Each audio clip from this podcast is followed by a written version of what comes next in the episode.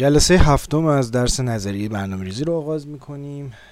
در جلسه گذشته رویکرد برنامه ریزی جامع عقلانی رو بررسی کردیم و اشاره کردیم به دو شاخه اون در واقع به لحاظ تاریخی و از رویکرد deductive یا simple comprehensive planning یاد کردیم. رویکرد ساده جامع ساده برنامه ریزی ساده جامع که بنیانهای فکری اون در آراء آرمان شهرگرایان ریشه داشت و با استفاده و با الهام از آراء کمهیس اون رو با, با رویکرد deductive nomological مقایسه کردیم. بعد از اون اشاره کردیم به رویکرد rational comprehensive planning که عمدتا در سالهای پس از جنگ جهانی دوم مورد استفاده قرار گرفت و ادبیات نسبتا وسیع رفته رفته در این حوزه شکل گرفت. عمدتا با اتکا بر کار میرسون و بنفیلد این رو تشریح کردیم و باز هم به اتکای کار کمهیس اون رو با روش فرضیه استنتاجی یا فرضیه قیاسی مقایسه کردیم و سعی کردیم به روش اونها بپردازیم و نشون بدیم روششون رو و تمایزاشون رو. و اشاره کردیم که اون چیزی که تمایز میده میان این دو روی کرد رو برمیگرده به جایگاه هدف در فرایند برنامه ریزی به نحوی که هدف در روی کرده دیداکتیو آیدل در جایگاه آکسیوم هست در جایگاه قوانین کلی هست. در صورتی که اهداف در رویکرد rational comprehensive در جایگاه fact ها هستند و به طوری که برنامه ریز باید با اتکای بر اون fact ها فرضیه بسازه و فرضیه رو به محک اون fact ها بزنه.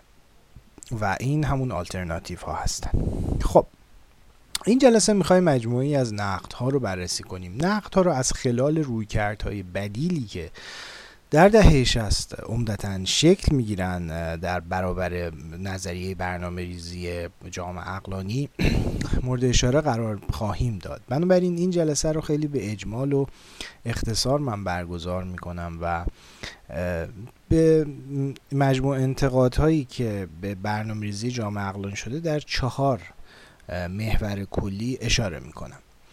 این محورها عبارتند از اون مجموع انتقادهایی که ناظر هستند بر منطق درونی خود روی کرده جامعه اقلانی دوم مجموع انتقاداتی هستند که ناظر هستند بر میزان ناکارآمدی.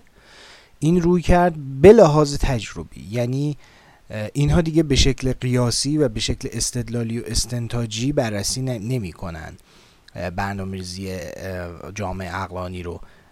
بلکه میرن دائعه های اون رو قیاس می‌کنن با نمونه های موردی نمونه هایی که در تجربه وجود داره و میزان ناکارآمدی اون رو نشون میده. سومین نقد اون نقد مجموع انتقاد هایی هستن که مبتنی بر آرمان های پلورالیستی آرمان های دموکراسی هستند و دفاع می کنند از آزادی و حق انتخاب فردی از یک سو و مجموعه ای از رویکردهایی که باز سعی می‌کنن به نحوی از انها با اتکا بر این رویکرد پلورالیستی بر روی مفهوم عدالت و اینکه باید این تصویر یا این مفهوم unitary یا public interest رو واسازی کرد به خاطر اینکه این تبدیل شده به یک مفهوم کلان و کلی که ذیل اون خیلی از منافع نادیده گرفته میشه.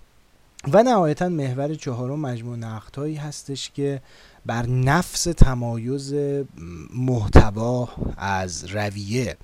این تمایز این دوگانه محتوا و رویه و خب به طبع اون نظریه رویه و محتوایی وارد هست. این مجموع انتقادها عمدتا از روکردهای چپ و مارکسیستی میاد. اونها این نقد رو انجام میدن. نهایتا به این هم اشاره می‌کنیم. این مختص برنامه ریزی عقلانی نیست ولی به حال این تبدیل میشه به یک سنتی با برنامه‌ریزی عقلانی و این تفکیکی که با این برنامه ریزی شکل می‌گیره و این تداوم پیدا می‌کنه در سالهای بعد. و به حال در دهه 90 رفته رفته تلاش برخی از برنامه ریزان این هست که این دو سویه رو با هم جمع کنن و این نظریه عام میبدن که بتونه جامع هر دو سویه باشه و نمونهش مثلا همین کار پتسی هیلی هستش که collaborative planning خب حالا من تک تک این محورها رو دونه دونه خیلی به اختصار بررسی می‌کنم چون همونطور که گفتم وقتی که ما رویکردهای هنجاری دهه 60 رو و دهه 70 رو می‌خونیم در واقع خواه ناخواه به سراغ انتقادهای اونها بر روی کرده جامعه اقلانی هم خواهیم پرداخت. پس در ادامه من تک تک اینها رو سعی می‌کنم بررسی کنم. خب نقد اول محور اول همون نقدی هست که ناظر بر منطق درونی و یه شکلی از عدم انسجام یا ناهماهنگی درونی میان عناصر مختلف نظریه رشنال کامپرهنسیو است که بهش اشاره هم کردم. یک جور تناقضی هست که در ذات خود این دیدگاه وجود داره. بین تلاشی که می‌کنه برای اینکه برنامه ریزی رو به مسابه یک شکلی از لوبریکند یک شکلی از فسیلیتیتور برای بازار ترسیم بکنه تصویر بکنه و برنامه ریزی کمک بکنه که این بازار خوب کار بکنه تا منافع بساز بفروش ها منافع صاحب منصبان منافع کسبه و تجار و صنعتگران و کارآفرینان و سرمایهداران به بهترین نحو محقق بشه و از طرف دیگه تاکیدیه که می‌ذاره بر مسئله جامعیت و بر مسئله public interest و اینکه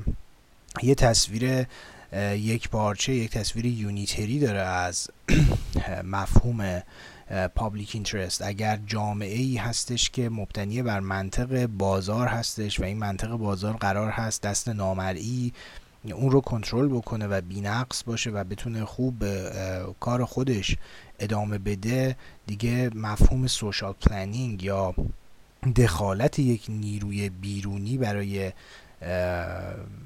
اینکه در واقع بتونه این بازار خوب بچرخه در تناقض هست با اون فرض درونی یا فرض اولیه‌ای که این روی کرد داشت. این به حال نقدی هستش که خیلی از چپ ها به تناقض ذاتی منطق سرمایداری می‌کنن. و مختص حالا به برنامه‌ریزی کار برنامه‌ریزی جامعه اقلانی هم نیست. و معتقد هستن اساسا هیچ وقت این تنش بین امر فردی و امر جمعی بین منفعت شخصی منفعت خصوصی و منفعت عمومی هیچ وقت اساسا درست محقق نمیشه و این تنش همواره به شکل بحران خودش رو نشون میده و برنامه ریزی مدام در حال رفع رجوع کردن این بحران ها هست. چه اون زمانی که یک دولت رفاه بر سر کار هست و خدمات رفاهی خیلی فوق ای رو دولت داره میده به طبقات مختلف از جمله طبقات کارگر مسکن براشون تهیه می‌کنه بیمه درمانی و بیمه کاری و سایر خدمات اجتماعی به اونها میده چه اون زمانی که بسات دولت رفاه برچیده میشه و رویکردهای نولیبرال حاکم میشن و در هر صورت شکلی از برنامه ریزی در حال کار هست و شکلی از تسهیل کردن و هموار کردن شرایط برای بهتر کار کردن برنامه ریزی وجود داره. دیدگاه و نقدی که وجود داره در درون این روی کرد که در واقع ناظر هست بر منطق ضعیف و متزلزل درونی خود این روی کرد. که معتقد است این تناقض در درون اون داره کار می‌کنه و عملا هم نمی‌تونه برسه به اون هدفی که دنبال کرده. خب این یک سویه قضیه است. یه سویه دیگه قضیه یا نقدی که در درون در منطق درونی این روی کرد وارد میشه مسئله کلگرایی و جامعیت بود که بازم فکر می‌کنم جلسه گذشته بهش اشاره کردم. که این کلگرایی و جامعیت توی هیچ سیستم یعنی این رو به اتکای کار کورت گودل این رو مستند می‌کنن منتقدین که گودل در سیستم های axiomatic نشون داد که این ران این میل به دست یافتن به تمامیت اساسا در درون با خودش دچار تناقض میشه و هیچ وقت شما نمی‌تونی به اون تمامیت برسی. اینکه این اینکه گودل نشون میده که در واقع هیچ سیستم سوری منسجمی فی نفسه و به خودی خود و با اتکا بر اصول تعقل خودش نمی‌تونه سازگاری یا انسجام خودش رو نشون بده. و این بحرانیه که هر سیستم هر سیستم axiomatic صوری یا هر سیستمی که داعیه این رو داره که consistent و منسجم هست دچارش میشه. یعنی نمی‌تونی تو یک سری اصول تعقلی رو مطرح بکنی و باز از خلال اونها و با اتکای بر اون اصولی که خودت برنهادی بخوای consistency و انسجام خودت رو نشون بدی. و این چیزیه که منجر میشه هر سیستمی هر چنین سیستمی که به دنبال هر سیستم در واقع اکسیوماتیکی که به دنبال این سازگاری هست منجر بشه به تولید مجموعه گزاره هایی که به لحاظ سوری undecidable هستند یعنی تصمیم ناپذیر هستند. در واقع هر سیستم منطقی هر سیستم منطقی ذاتا ناتمام هستش و این اصل ناتمامیت گودل هستش.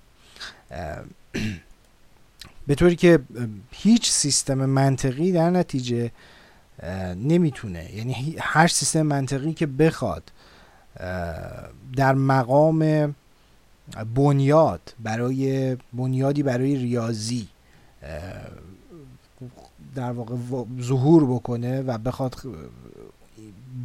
در واقع نقش بنیادی داشته باشه ذاتا درونن و لزوما اینکامپلیت هستش و دوچار تناقض درونی و دوچار ناتمامیت هستش. حالا نقدی که از این زاویه میشه یعنی از منظر کاملا قیاسی و ناظر بر منطق درونی خود این روی کرد که گفتیم توی اون اون existing situation توی برنامه ریزی در واقع همسنگ بود با initial conditions توی رویه علمی توی رویکرد نومولوژیکال دیداکتیو داریم صحبت می‌کنیم و گل, گل اهداف و ارزش ها معادل بود با قوانین توی سیستم nomological و نهایتا پلان یا برنامه ای که باید استنتاج می‌شد از دل اون دوتای بالایی یعنی ارزش ها و existing situation متناظر بود با اون پدیده ای که باید توصیف بشه یا همون explanandum و بنابراین این سیستم اگر این منطق رو در نظر بگیریم دارای این نقص درونی یا این شکاف و دوپارگی درونی هستش. پس اگر بخوایم جمعبندی بکنیم دو روی کرده کلی نسبت به نقل درونی این وجود داره. دو روی کرده می‌تونیم بگیم فلسفی نسبت به این روی کرد وجود داره و یه وجهش ناظر به شکافیه که بین امر کلی و امر جزئی وجود داره و این داره آزار میده این سیستم رو و به نحوی برمیگرده به ذات خود واقعیت و منطق سرمایداری و دیدگاه اقتصاد نوکلاسیک و کلاسیک در واقع. و دیدگاه دیگه ناظر بر این تمامیت و این نسی هستش که این روی کرد تلاش می‌کنه بر اساس اون اصول خودش بهش برسه.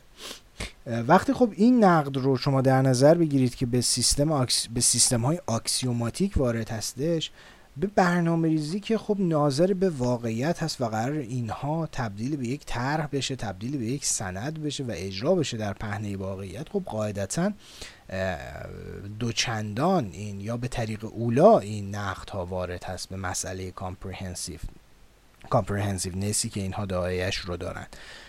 و چنانچه قبلا هم اشاره کردم اساسا شما برای اینکه بتونید به comprehensiveness برسید نیاز دارید که اون axiom هاتون رو زیاد بکنید. axiom خب توی برنامه ریزی میگیم اهداف و با, با زیاد شدن اون اهداف نهایتا شما عملا دچار تناقض بین این اهداف خواهید شد. اینکه چجوری بتونید حفظ بکنید یک پارچگی میان این اهداف رو و انسجام بین اهداف رو خودش مسئله که به در بسته می‌خوره این این روی کرد.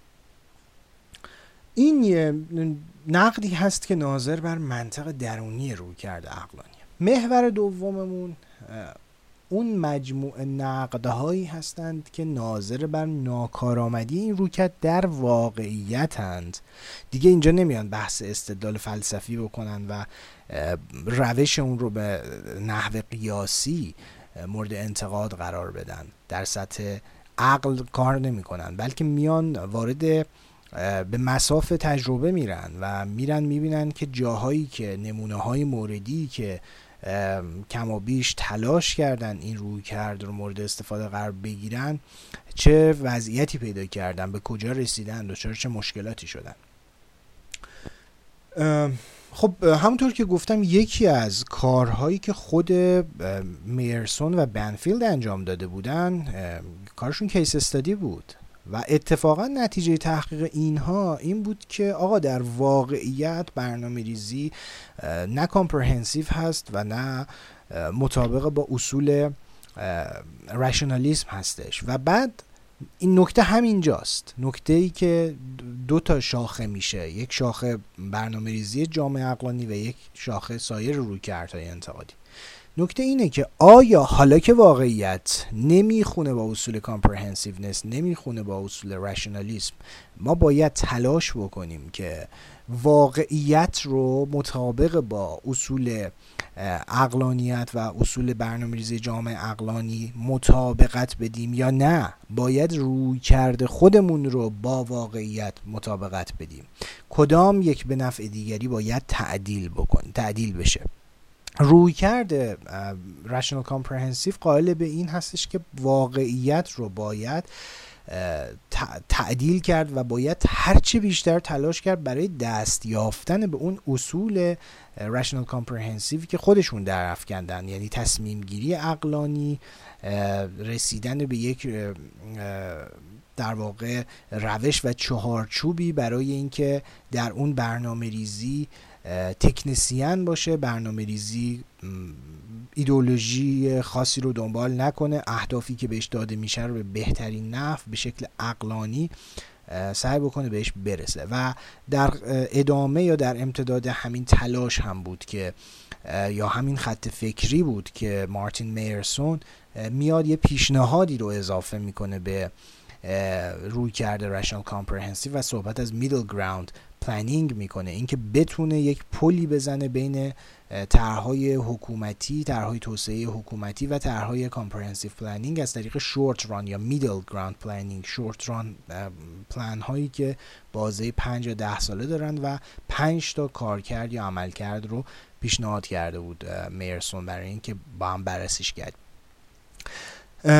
در نقطه مقابل یعنی مثلا یک کسی مثل چارلز لیندولوم وقتی میاد می‌بینه که از غذا واقعیت نمی‌خونه با این اصول نه اینکه بخواد دوباره یک اصولی رو تحمیل بکنه به واقعیت بلکه برعکس تلاش می‌کنه دیدگاه برنامه ریزی رو یا بتونیم بگیم شاید بشه گفت در مورد لین دیدگاه نابرنامه ریزی رو تعدیل بکنه. یعنی صحبت از یک رویکرد دیگری بکنه در خصوص هدایت واقعیت. نه اینکه در واقع سعی بکنه واقعیت رو همقد یا متناظر و مطابق بکنه با رویکرد خودش. اینجا یک نکته ای که خیلی قابل توجهه اینه که چنان که من قبلا هم اشاره کردم به نظر می‌رسه روی کرده رشنال کامپرهنسیو در هر دو stage زمانیش یعنی هم هم رویکرد simple comprehensive و هم رویکرد rational comprehensive اگر دقت بکنید هر دوی اونها پیرو اون بحثایی که جلسات گذشته در مورد مدرنیته هم داشتیم به نظر می‌رسه اینها اوج تفکر مدرن هستند. تفکر مدرنی که تلاش می‌کنه رنگ در واقع ایده رو بزنه به واقعیت و اساسا تصرف بکنه در واقعیت. اگر واقعیت به نفش نیست واقعیت رو تلاش بکنه تغییر بده. در اوتوپیانیسم در کل دیدگاه های آرمان شهرگرایی شما این روی کرد رو می‌بینید.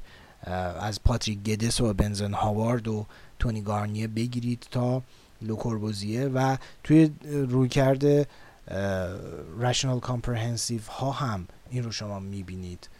خود بهترین نمونهش خود در واقع ادوارد بنفیلد هست که در همون مقاله خودش در انتهاش میگه که آقا حالا که اینا نمی‌خونه به واقعیت ما قرار نیست اینو بذاریم کنار. ما قرار اینو به عنوان یک افق این الگو رو به عنوان یک افق در نظر بگیریم که تا جای ممکن از غذا تلاش کنیم بهش برسیم. برخلاف افق اصلاحی برای مثال فیلسوف باستان که افق براش یک امر اصلاحی یا یک افق اصلاحی بود افق اینجا واسه مارتین میرسون به عنوان یه مدرنیست و ادوارد بنفیلد افق افقی که باید بهش برسی اتفاقا باید بهش جامه عمل بپوشونی.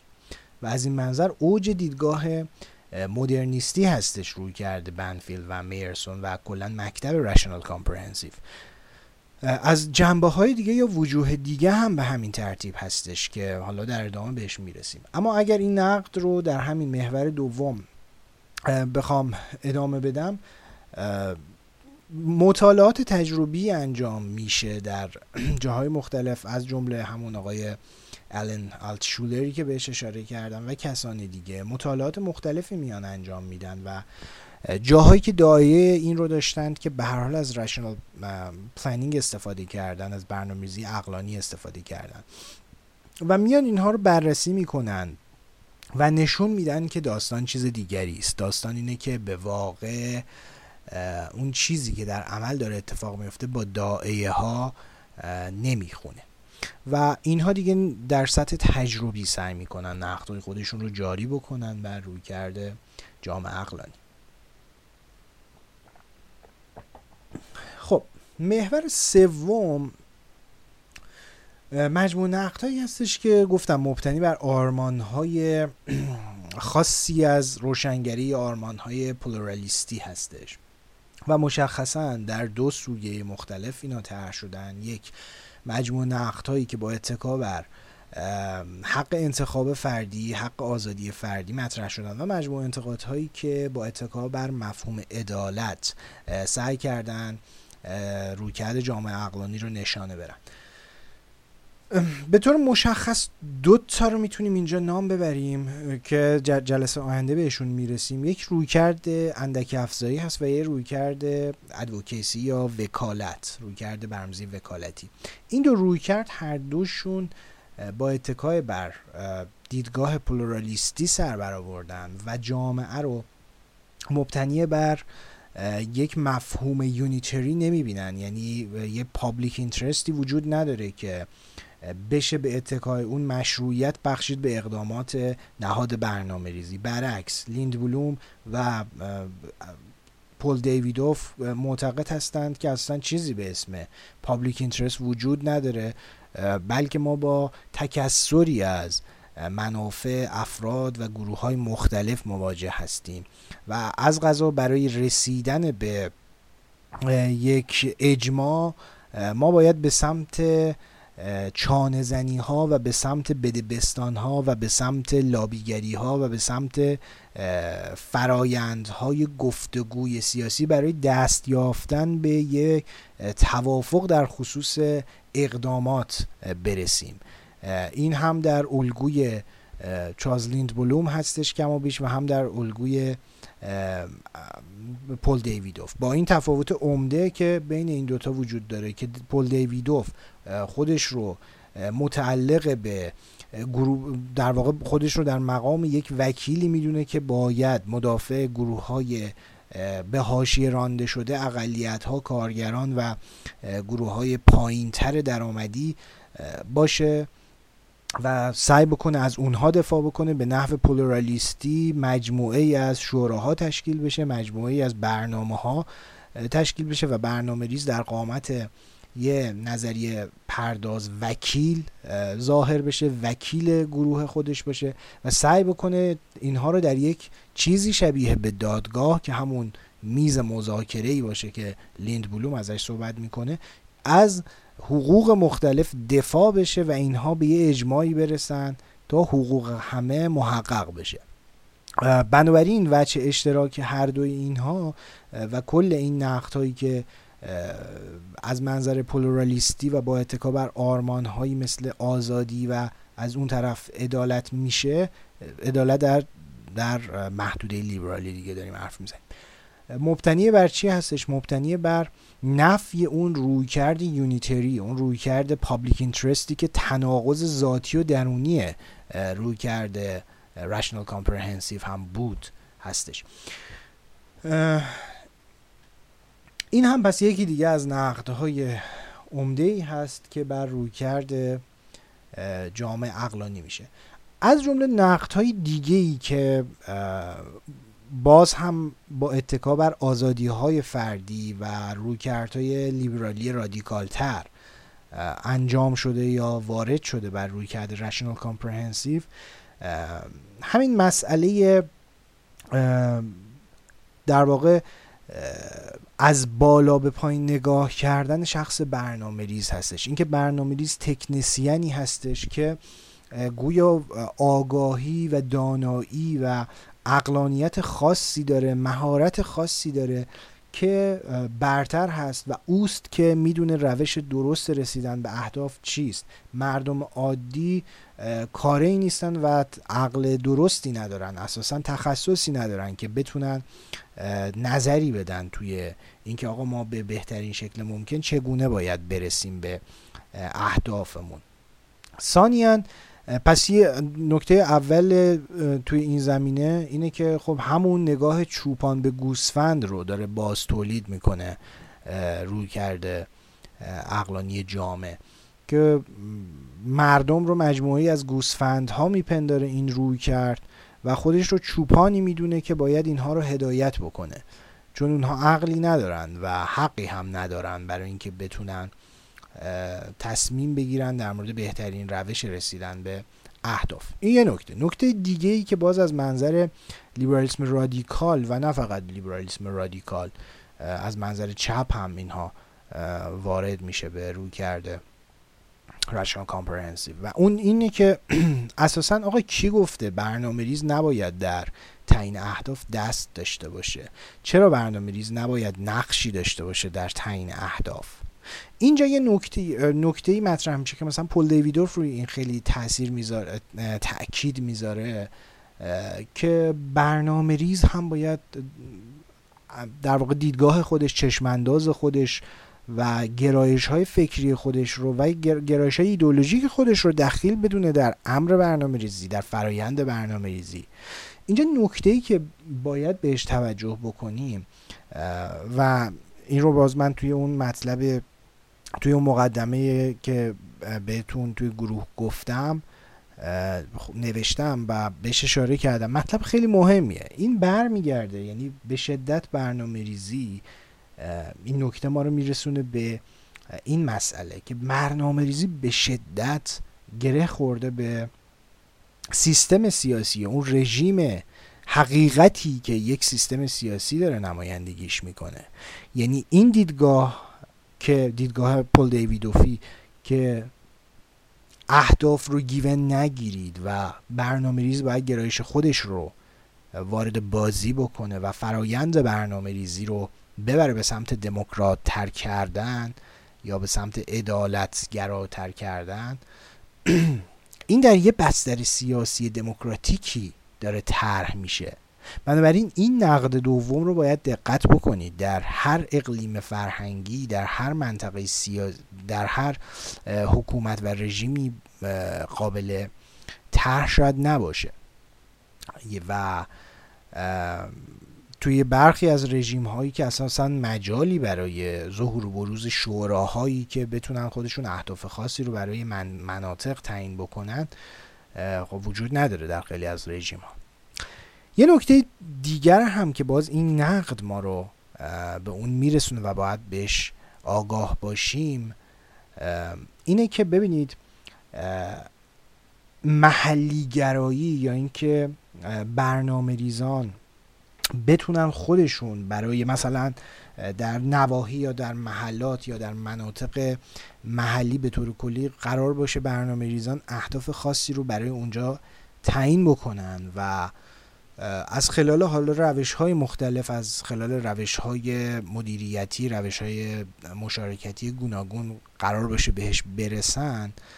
علاوه بر اینکه گره خورده به شیوه حکومت و سیستم سیاسی که حاکم هست بر یک کشور و مجموعه سیستم های حقوقی که در واقع به افراد مجال حرکت میدن تا یه حد مشخصی علاوه بر اینکه به اینها گره خورده و مثلا توی آمریکا فدرالیسم وجود داره و خیلی مجال بیشتری برای این ماجرا هست تا جایی مثلا مثل کشورهای چه می‌دونم مثل یه جایی مثل عربستان که اصلا خلافتی هست. حالا دو حد رادیکال رو با هم مقایسه کنیم که خیلی جالب اینا با هم دوست و همکار هم هستن.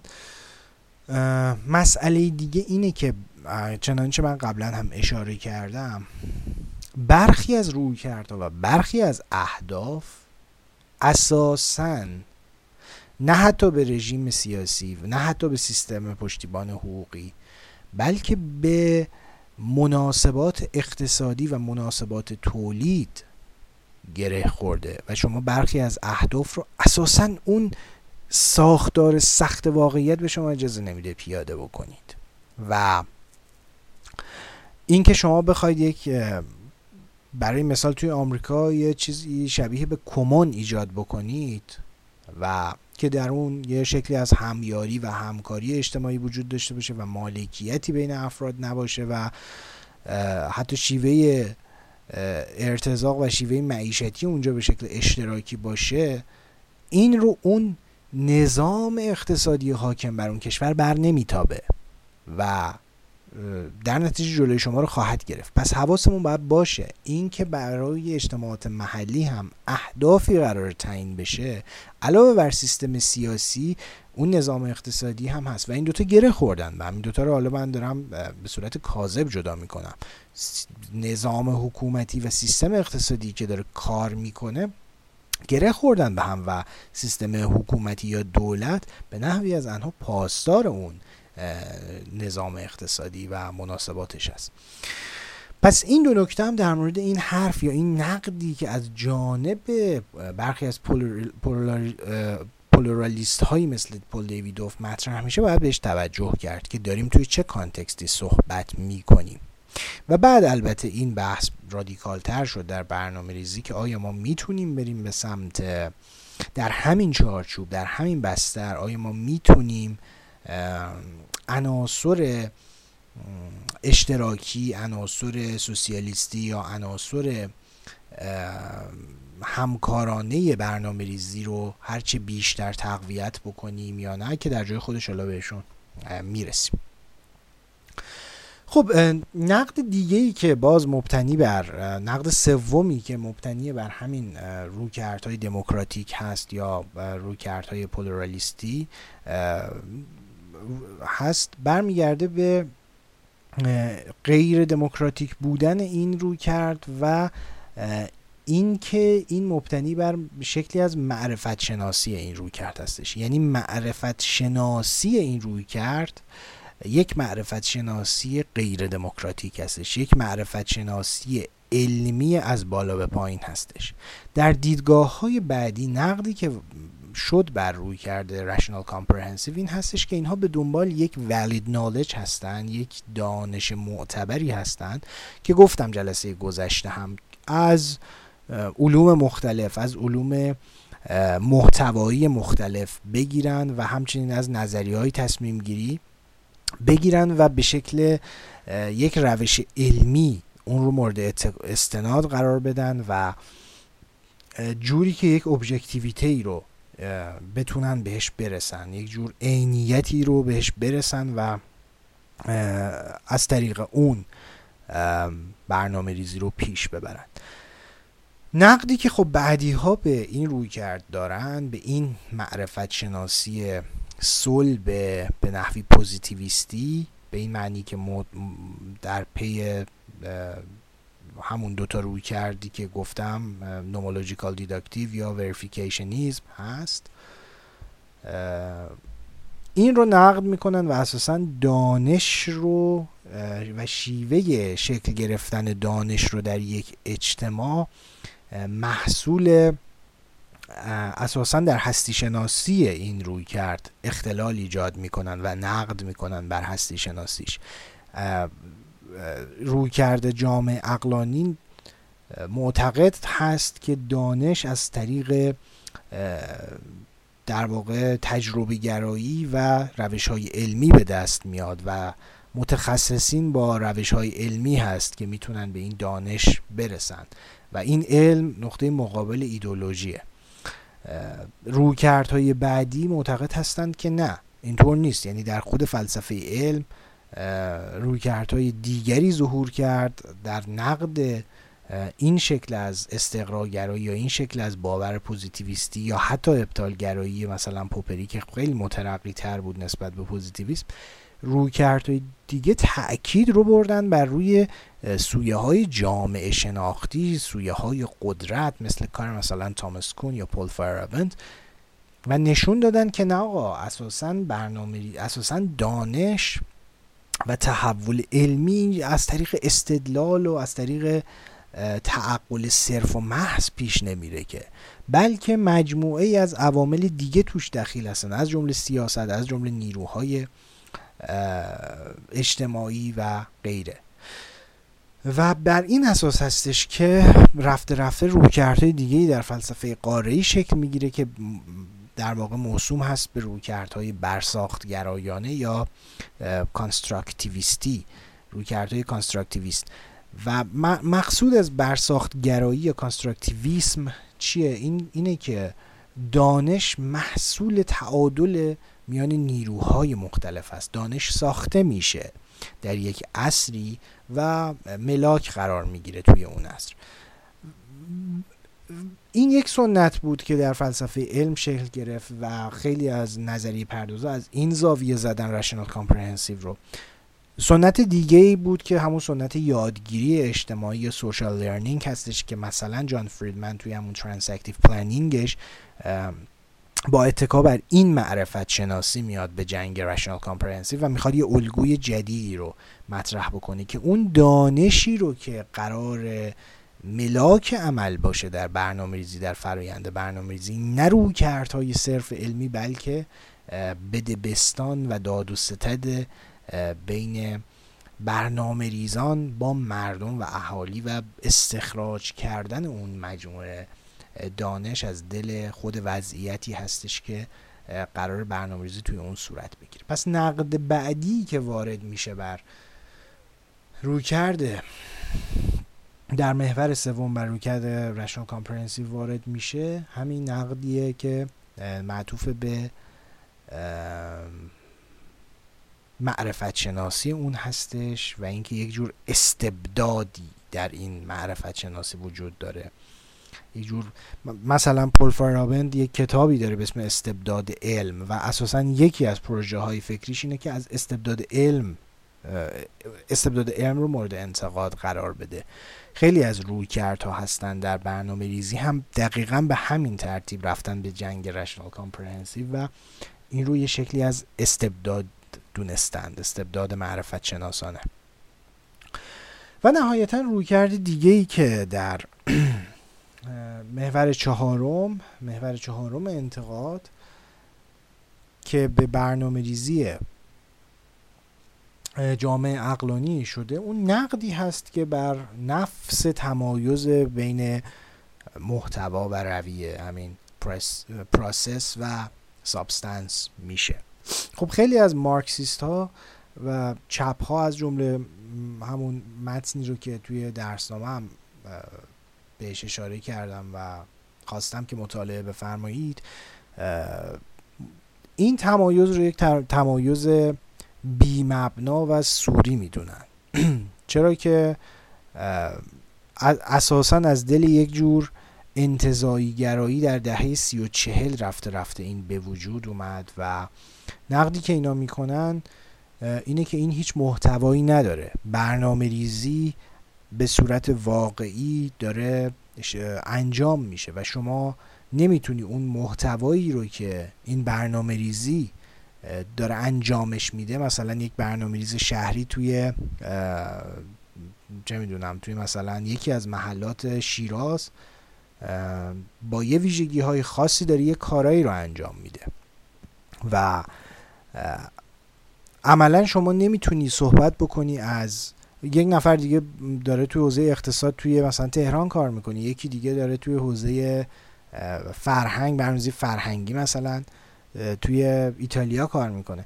و مجموعه اینا رو اگر بخوای در نظر بگیری و یه عنصر مشترک بکشی بیرون از دل اینا این باعث از دست رفتن خیلی امور جزئی و خیلی امور خاص میشه. و در واقع برنامه, ریز برنامه ریزی رو از محتوا میندازه. نقدی که اینها می‌کنن اینه که برنامه ریزی کانتنت لس هستش بی محتوا میشه.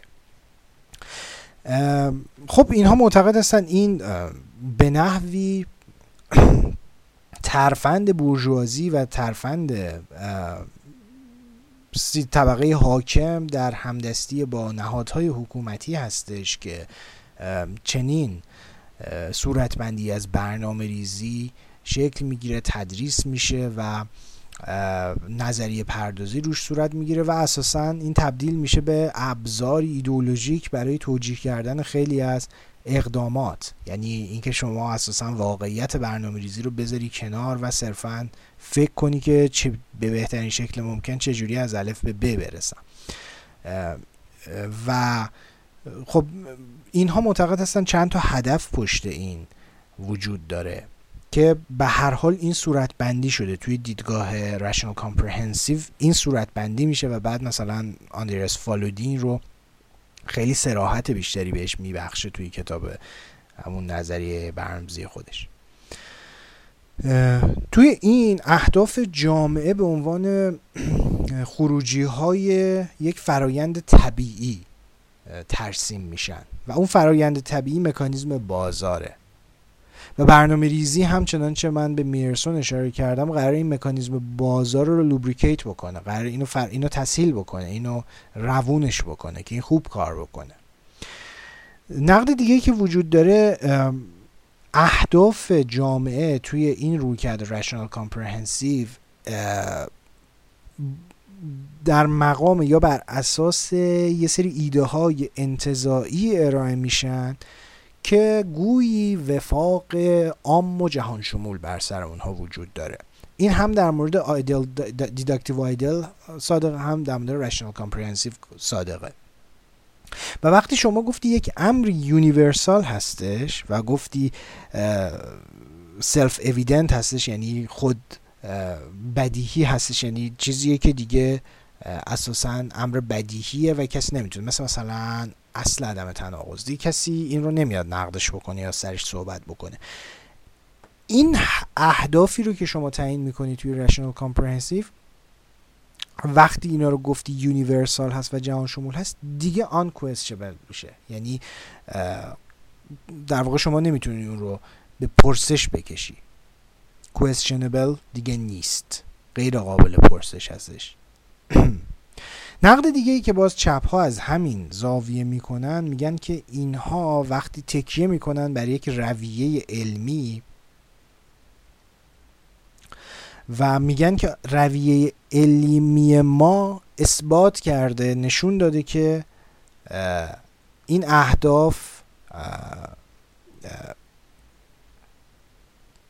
این اهدافی رو که ما تعیین کردیم یا این اهداف رو که تعیین شده از دل رویه علمی اگر دنبال بشه اینها اقلانی ترین هستش چون رویه علمی ما این رو تعیین کرده. و باز هم این در واقع یک سازوکار ایدئولوژیکی پشتش نهفته است که باز قرار همین غیر قابل پرسش بکنه و کسی این رو دیگه نتونه نقد بکنه و بدیهی بپنداره اون رو.